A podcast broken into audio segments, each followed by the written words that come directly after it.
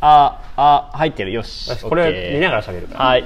大丈夫入ってる。大丈夫入ってる。えーっと本日の一応テーマはですね仏教の布教とカウンセリングのリファラルについてという題でございます。はい。はい。すいません。実はあのこれ2回目の収録でして。さっきね取り忘れちゃった。取り忘れて15分ぐらい喋りまして、ん。はい、すいません。やり直し中ですやっていきましょう。よろしくお願いします。はいお願いします。まあ、まずその問題の提起のところかはいはい。らちゃんともう一回説明すると、あの昨日ね、あのー仏教と心理学と組織づくりの交差点とはいはい。いうタイトルでイベントをはいやりまして、いい。で一応僕も平山さんも、ね、その場にはいたんだよね、楽しかったです。どうでした？楽しかった。楽しかった、うん。いや奥深い。ね。すごい面白かった。奥深いね。普段あんな話聞けないから。そうそうそうん。面白かったまあ、なんかその中でその後いろいろ考えてたんだけどあのイベントが終わった後にちょうどその、えっと、スタッフタミヤさんと私とはい茂木さん、はいはい。なのであのエンジニア2人とコーチ。ですね、はい。であのちょっと話をしていて。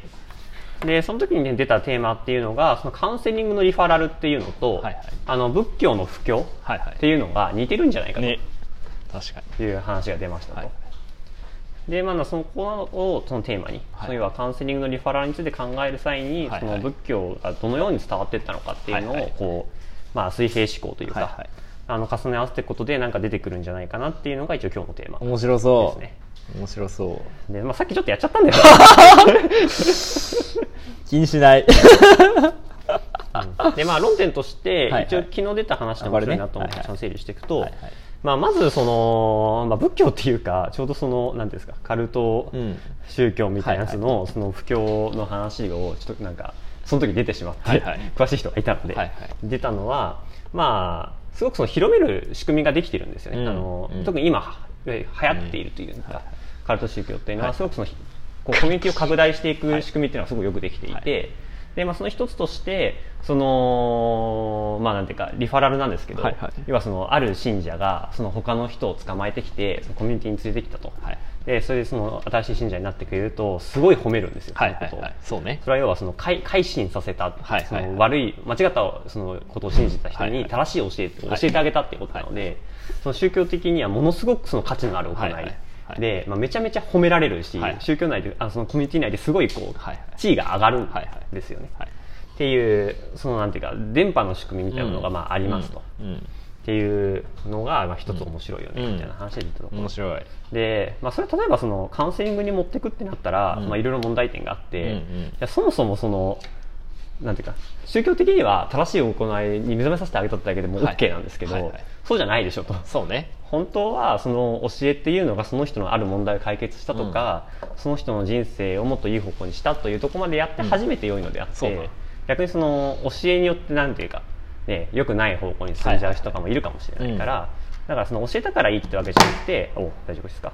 大丈夫です。それがなんかもっとこういい方向にうんなったねっていうことを、そのある種コミュニティがちゃんと評価して。うん。で、あのいい結果を生んだから OK だよねっていうふうにしなきゃいけないう、そうね。その結果の担保の部分。そうね。なんか入り口だけじゃなくてその入った後の体験が良くなったかみたいな話もそうだし体験した後のゴールがうん良かったんだっけみたいなのが必要だよねってことですよね。そうそうそう、はい。っていう話とあともう一個が多分もっと仏教的な話だと思うんだけど、なんか作為を嫌うじゃないですかはい仏教って、はいそうね。っていうのが昨日もあってて。あるがままってやつそうですよね。そうそうなんか、はいはい。何かしたから幸せなんじゃなくて、はいはい。もうあなたはすでに幸せですよね、はいはいでもなんか幸せとか幸せじゃないとかじゃなくてもうなんかあなたはもうそれで OK はいはいはい。なのでなんか何かしたら救われるとかじゃないよね、はいみたいなのがまず大前提としてはいあると、すごく、でそこがある種その仏教らしさというか、はいはい。その仏教がその伝えられる、まあ、救いというか価値なんだけどでもそんなこと言われたって困るじゃないですか。せやな。あなたのままでいいんですよって 言われてあなたはもうすでに幸せなんですって言われて幸せか？それができたら苦労してねえよみたいな。俺はそう今の状態が幸せと思えてないから悩んでるんだがみたいな感じになるななるじゃはいはいはいそうね。っていう問題点がある。それはありますよね。それはあの前回のマーケティングの話でも言ったやつで、要はなんていうか私は私のままでいいんだとか、私のあるがままでいいんだっていうのが最終的なまあそのゴール地点のような価値のようなものだったとしても、それをその信じてあるっていうことと、そこに到達するっていうのは全く別の話で、うんうん。その到達するフェーズにおいてはなんか別になんていうかあんたのままでいいんだよとか言ってもいや、うんそうそうじゃないんだよみたいなとは言われてもみたいなどうやったらそう思えるんですか話になるはいはいのでそうねそこがまあ問われねばならないという部分があって、はいはいまあ、なんだけどそうなんだけどでもやっぱり仏教者としては、うんうんそのそこに作為はあんまりできないんだよね、うん。うん。この人をこう変えたいとかじゃなくて、うん。うんただ私はあるがままに生きていますうん。という、そのある種の私のあるがままの中でできる範囲でやらねばならないみたいな、はいはい。そのなんだ制約というか、はいはいまあなんかそうじゃないとやっぱ仏教的じゃなくなっちゃうから、はいはいはい。はいなんか仏教的な実践じゃなくなっちゃうから、はい。どうするのみたいな問題点があって、でそれがその不況のタイミングにも登場してくるわけですね、はい。その不況しようとして、うん。この人のことを変えようとして変えるっていうのはやっぱりどこかちょっと違和感があって、うん。そうじゃなくてただその私がその仏教を信じてるっていうその、まあ、姿勢というかうん。態度というか、うん。うん。そのまあ背中を見せるみたいな感じ、うん。うん。でただ伝わっていくみたいな。私がなんか伝えたら幸せになるからじゃなくてもう伝えたいというこの気持ちをただ発露しているんですうんうんみたいな、そのもうなんかだ心の底から湧き出てくるわけですよ、うん。私はもう信じている、はいはいはい。その気持ちを皆さんに伝えたい。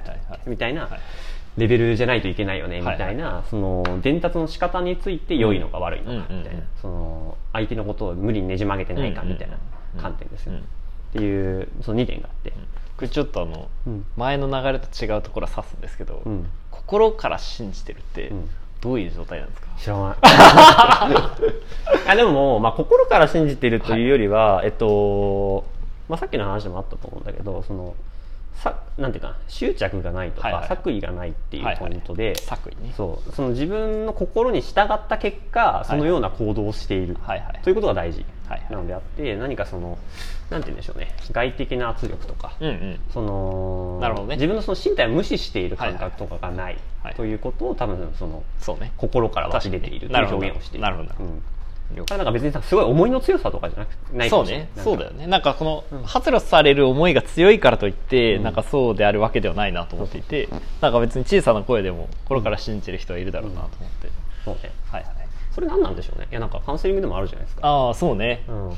カウンセリングいやいいよみたいな感じのことを平気で言っちゃうみたいなそうだよね。のとあるよね。カウンセリングいいよみたいねなさバーって言っちゃう。いるよね。まあでもそれこそなんだろう、コミュニケーションスタイルというかね。まあなんか体験とはちょっと別な気がしますけど、そうですね。だから逆にそれをこういい体験したら、こう語り方まで限定されるとかなり作為的だなと思う。そうだね。そのこのようにこうなんか身振り手振りでなんか大声で周りの人に言いましょうって、うん。その人を見てないというか、うん。なんかこのように語られることが正義で別にその人のなんだろうそのうん。自主性とか、うん。その人がそうしたいみたいなことを見られてないので、そうねそれちょっとね気持ち悪いよね。それが結構昨日も論点だったと思うんだけど、なんか要はボトムアップなリファラルはいはい。なんだと思うんですね、はいはい。その仏教の伝わり方はい。の、まあ、理想は、はいはい。実際どうかわかんないですけど、うん。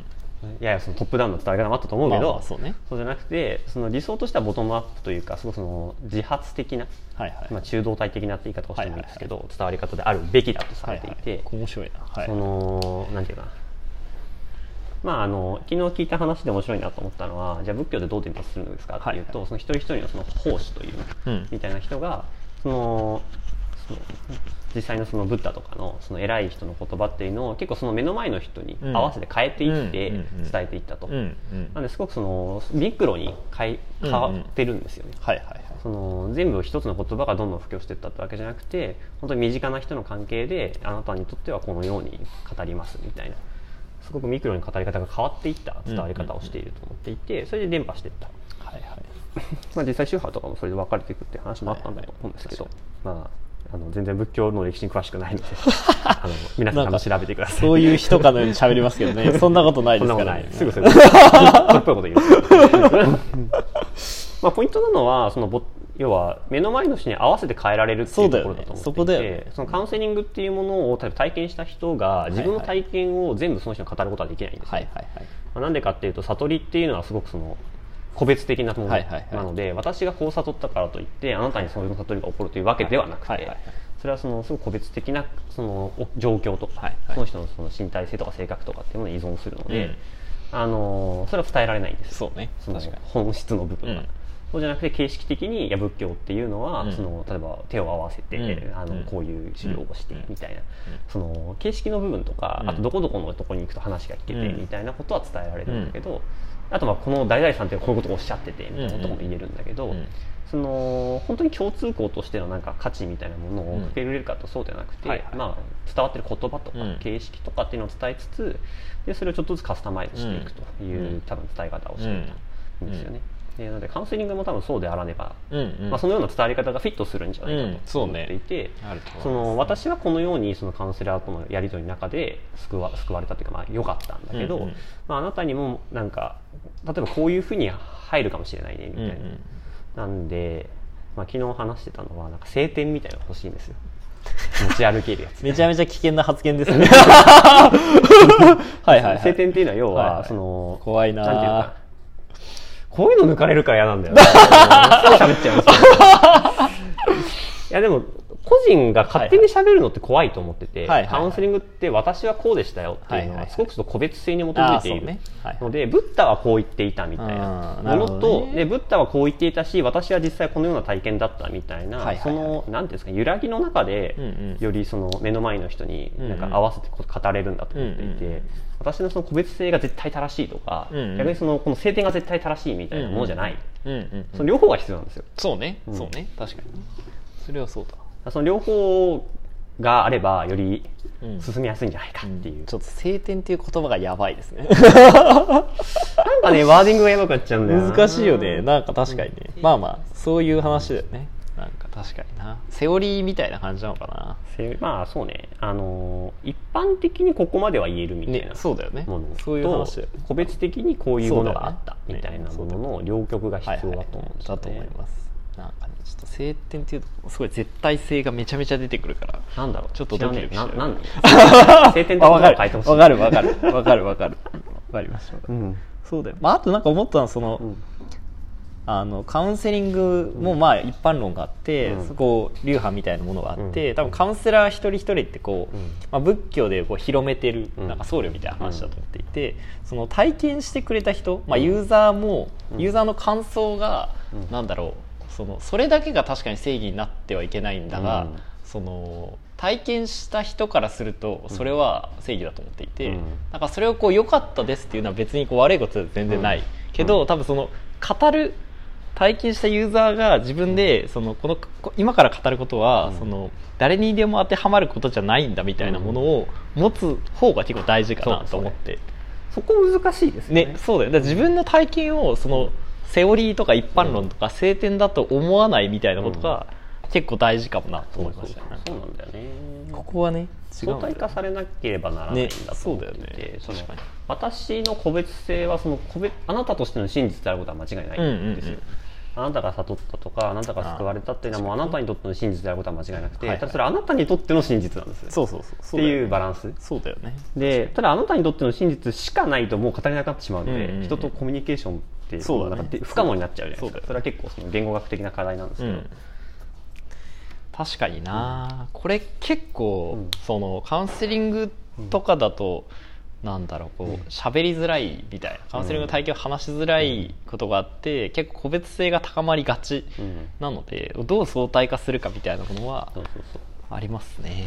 それはそれこそあの当事者研究とかああなるほど論点にも出てくることで、はいまあそのどのように共通化できるのか、うん。まあ、共通化って言い方もよくないんだよね。なんかその共鳴可能とか共感可能とか、うんうんうん理解可能みたいな話しますけど、そのまあ、全部伝わるわけじゃないけどね。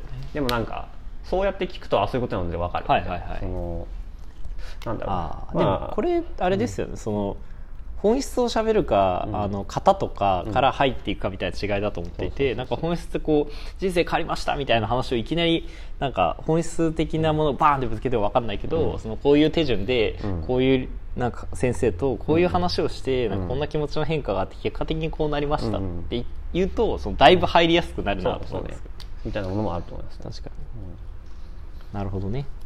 まあなんかな。なんだろうな。そのその人の苦しみなんて人は分からないんだけど、うん。それはその100%分からないかってそんなこともなくて、うんうんなんか10%か20%ぐらいは分かるような言語が生み出せるのでは、みたいなのが結構確かにね。よくあるので、うん。でその100%分かるなんてことはありえないが、うん。0%しか分からないわけではないみたいなところを、多分人は意外と見落とすというか確かにね。理解しにくいので。分かるか分からないかみたいな話になっちゃうからね。そうそうそうじゃない。カウンセリングというものの体験というものについてなんか響くものがあるみたいなのとか、なんとなく分かった気になるみたいなことはある。と思っていて、そのなんとなく分かった気になるとかその辺の分かり度みたいなものをどのようにこう作っていくのかみたいな確かにのではある。なんかそれ分かり度何パーですってこうなんか、なんか欲しいね。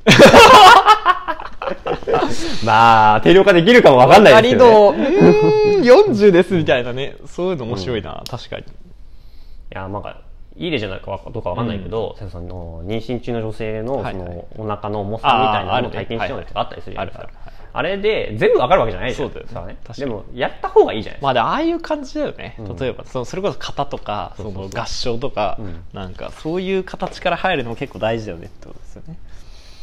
それはそうなまあだからそれをこうなんだろう。そこから入ると必ず本質が分かりますよみたいな案内を多分してはいけなくてそれとは全然別なんだけど、テクニックとか型としてこういうものがあるよ知ってねみたいなものってことだよね。それは前半前半で消えてしまった前半で話し た。帰ってきた文化っていう論点があって、あのなんていうかな。僕ら多分もう生まれてきて日本に生きてた時の中に、うん、その身近に例えばお地蔵さんがね、うん、あったりとか、ね、あとはそのなんだ普通に年末年始にさお寺に行ったり、うん、まあ、お寺じゃなくて神社に行くべきなんですけど、うん、まあ、お寺に行ったりとかするじゃないですか。そうですね。そうですね、はい、集合してしまったので日本人はそういうのあんま考えないんですけど。はいはい、はい。まあ、みたいなのがあると。でその中で、まあ、とりあえずあの手を合わせておきなさいみたいなことがあるわけですよ、うんうん、でそれはもう型しか教えられてて、ね、そ,ね、それも本質なんか分かってないんだけど、ね、でも型をやってみたりする、うん、その中でなんとなくこうあなんかいいかもみたいな気持ちになったりはするわけですよ、はいはい、そうね、うん、確かに確かに。僕も父親がねあの毎朝必ずその、はい、なんていうんですか日めくりみたいなやつを言葉を読むっていう人で、はいはい、あのー、まあ、日年系なので、はいはい、あのー、なんだ南無妙法蓮華経っていうのをその最初から最後まで言うっていうのを毎朝やってたんですけど、あなんかへえみたいないいんだなみたいな気持ちはあるよね。そうだ。よね形からね。全然ね、毎日聞いたはずに全くいないんですけど。覚えてない。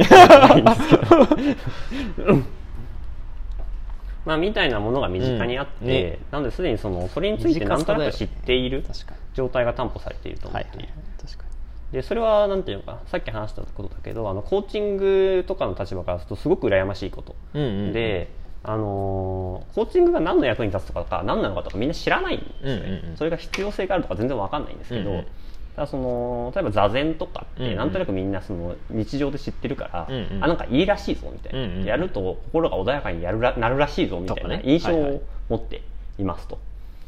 でその印象があるっていうことがすごく大事なポイント、うんうん、であのそれは前回話した、えっと、修行すること滝に打たれることを提供しますよみたいなことは我々は約束できる、うんうん、が悟ることは約束できないので、あの、ね、滝に打たれられますよってマーケティングするんですけど、はいはい、滝に打たれるってみたいな。何の意味があるんですかみたいなことを言われると答えられないんですよね、ね、なかなか。そうね。確かにだけどあ先に打たれたらなんかこう心が穏やかになるのかしらみたいなことを僕らなんとなく知っているので、先に打たれますよって言うと買ってくれる買ってくれるとかなんかやりたくない人もいるわけですよ、はいはいはいはい、だけど例えばまあコーチングとかわかんない,、ね、かんない。なんか何がある？コサックダンスの話はいはいはい、あのコサックダンスできますよとか。コサックダンスしましょうって言うと例えがね。はいはい。何も知らないから言ってる全然わかんないね。僕もわかんない。コサックダンスしたらどうなるのか何もわからない。いやわかんないよね。そうそれはあるな。コサックダンスしたら元気になるとか確かに。健康になるとか多分あるのかもしれないもしかして筋肉つかもしれないしね。それを言えない状態でコサックダンスをどう売るかってめちゃめちゃ難しいじゃないですか。確かにね。コサックダンスをどう売るか。そうそう。確かに、うん、みたいな確かにコーチングも結構似てると思っていて、コーチングが一体何なのかを僕らがどこまで説明できるかって難しいんですけど、ね、コーチングする機会を提供しますよってことが言えるみたいな環境の中で、はいはい、その文化があるかないか。それに対する前提の理解とか物語が、そのみんななんかみんなの中に浸透してるかってものすごく大事なポイント、ね、確かに確かに。でっていう話をしたんですよ、うん、であと話したのはそのじゃカウンセリングはどうなのかって考えると、はいはいはい、まあ、例えば中学校とか高校に、うん、あの学生相談室みたいなのがあって、はい、なんとなくカウンセリングっていう言葉を聞いたことがあると、はいはい、であれはお地蔵さんみたいな、はいはい。あのね、トーテムって言葉を出したんですけど、はい。ね、みたいなもので、まあ、身近の中にその文化的な象徴物がいろいろ入っているわけですよ、うん。でなんかカウンセリングルームみたいなのを目にした瞬間にあなんかカウンセリングってものがあるんだみたいな、うんうん、あそこに行くとなんかあの辛い時に行くとなんか楽になるらしいんだみたいなことをなんか植え付けられるじゃないですか。合唱的なね。そうだよ型的なね。型的なものがね、はいはいそうですよねん。それから実際どうなのか見たことないんですけど、はいはいはい。みたいなものがある種そのカウンセリングのイメージを形作っていると思っていて、はいはいまあ、我々はそれにある種乗っかっている面もあるし、まあそれで困ることもある。そうだね。どっちもあるね。そうではないよみたいな、うん。どっちもある。こともある。確かに。そこなんか難しいですね。そのテクニックとか型をうん。伝えると確かに短さを感じて分かりやすいんだけど、うん。そのそれだけじゃないから、ねだからそのテクニックから入る、型から入るけど、それがちゃんとこの、まあ、本質というか一番大事な部分につなつなげてあげるみたいなものがきっと大事だよね。合唱してればいいんだよみたいなのでそうそうそうそうそう確かにね。あそう話したのがそのよくねカルト系の宗教が、はいはい。そのなんてまあオルグっていうの？オルグって言わないね。宗教はどっちだ？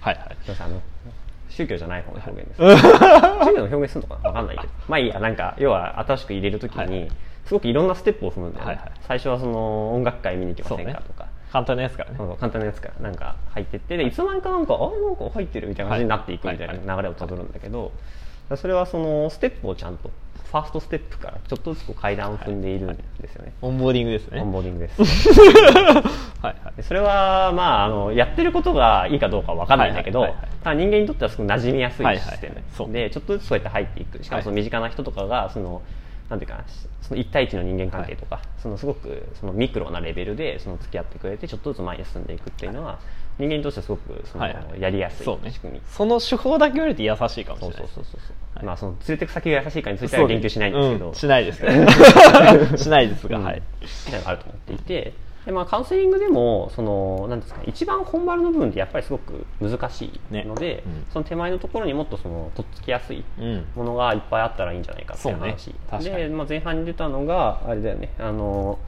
認知の歪みみたいなうんうんワードミとか、あとはそうんの呼吸法みたいな、うんうん。結構なんだかな世の中に出回ってる、ね。そのメンタルヘルスっていうはいはいはい。のいろんなものがあって、そういうものがある種そういう役割を成している部分があるんじゃないかっていうあるね話ですよね。うん。うん。ある。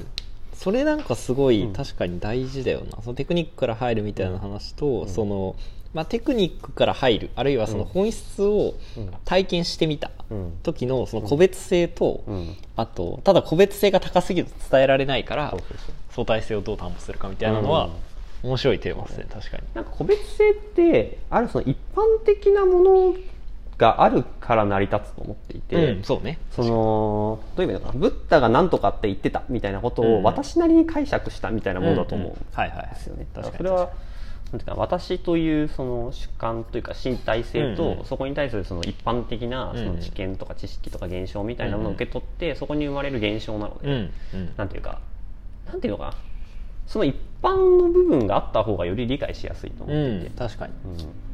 確かにね。うん。そうねだからだその個別性を感じてる人も、うん。一応これはこう一般論の中うん。の一つなんだみたいな理解ってことですよね。多分。まあそれが相対化なのか、あとはまあよく言うのだとなんていうかな。あーまあわかんないけど例えば僕が大学時代にやってたのだとその、まあ、モテないみたいなうん。苦しみうん。をあった時に、これを全員個別って全然違いますよねって言うとうん。逆に理解できなくて、確かに確かに。一般的にこのような傾向があると。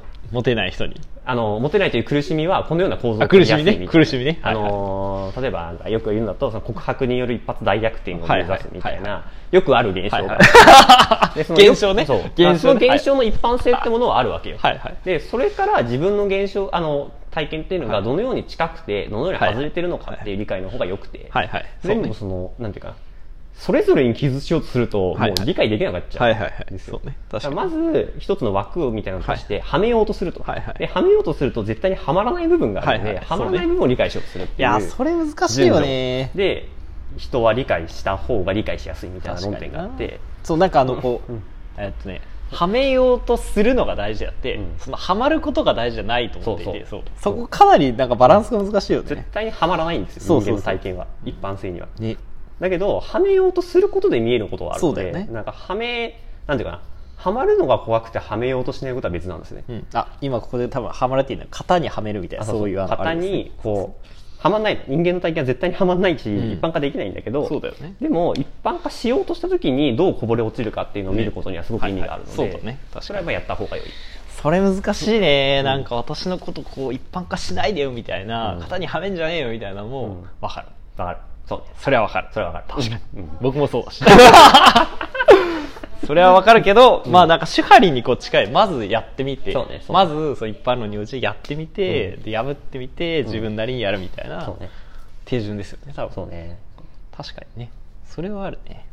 それがなんか結構なんだろうこう特に目に見えないとより難しいですよね。そうね。なんかこのうん。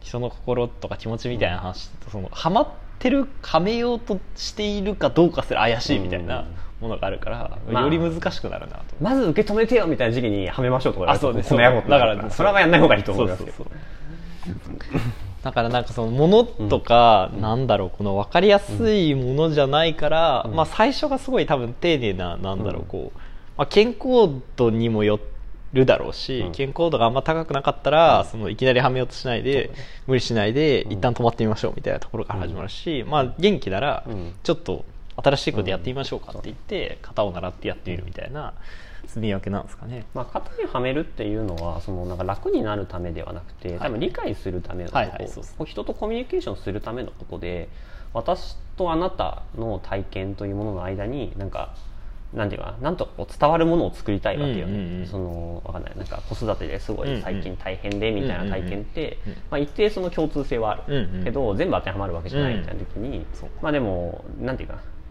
全部わかんないわけじゃないし全部伝わるわけでもないみたいな中で、でもこの辺なんか作られていくものがあるじゃないですか共通のところが、ね。それがないと言ってこういうことはなんか共通であ分かる分かる、はいはい。あでもこの辺分かんないんだ、ね。はい。みたいな感じでコミュニケーションをしていくというものだと思っていて。それはコミュニケーションの仕方の話はいはいはい。ですね確かにね。なリファラルするっていうそのカウンセリングの体験をリファラルするっていうのはうんめちゃめちゃこう特殊な状況においてはそういう論点は必要、はいはい。だから、まあ、カウンセリングを自分が受けてうん。その楽になるっていう時になんかわざわざ型にはめる必要はないのかもしれない、そうね。確かにね、確かにな難しいね、うん。なんかそうだよな。まあリファラル一応こうそろそろ30分なんで。あ本当？そうなんですよ。マジ？全然喋ってないよ。結構喋ってる。結構喋ってる。結構喋ってる。前半の説明してるだけで終わっちゃった、まあまあ濃密だと思いますけど。ですか？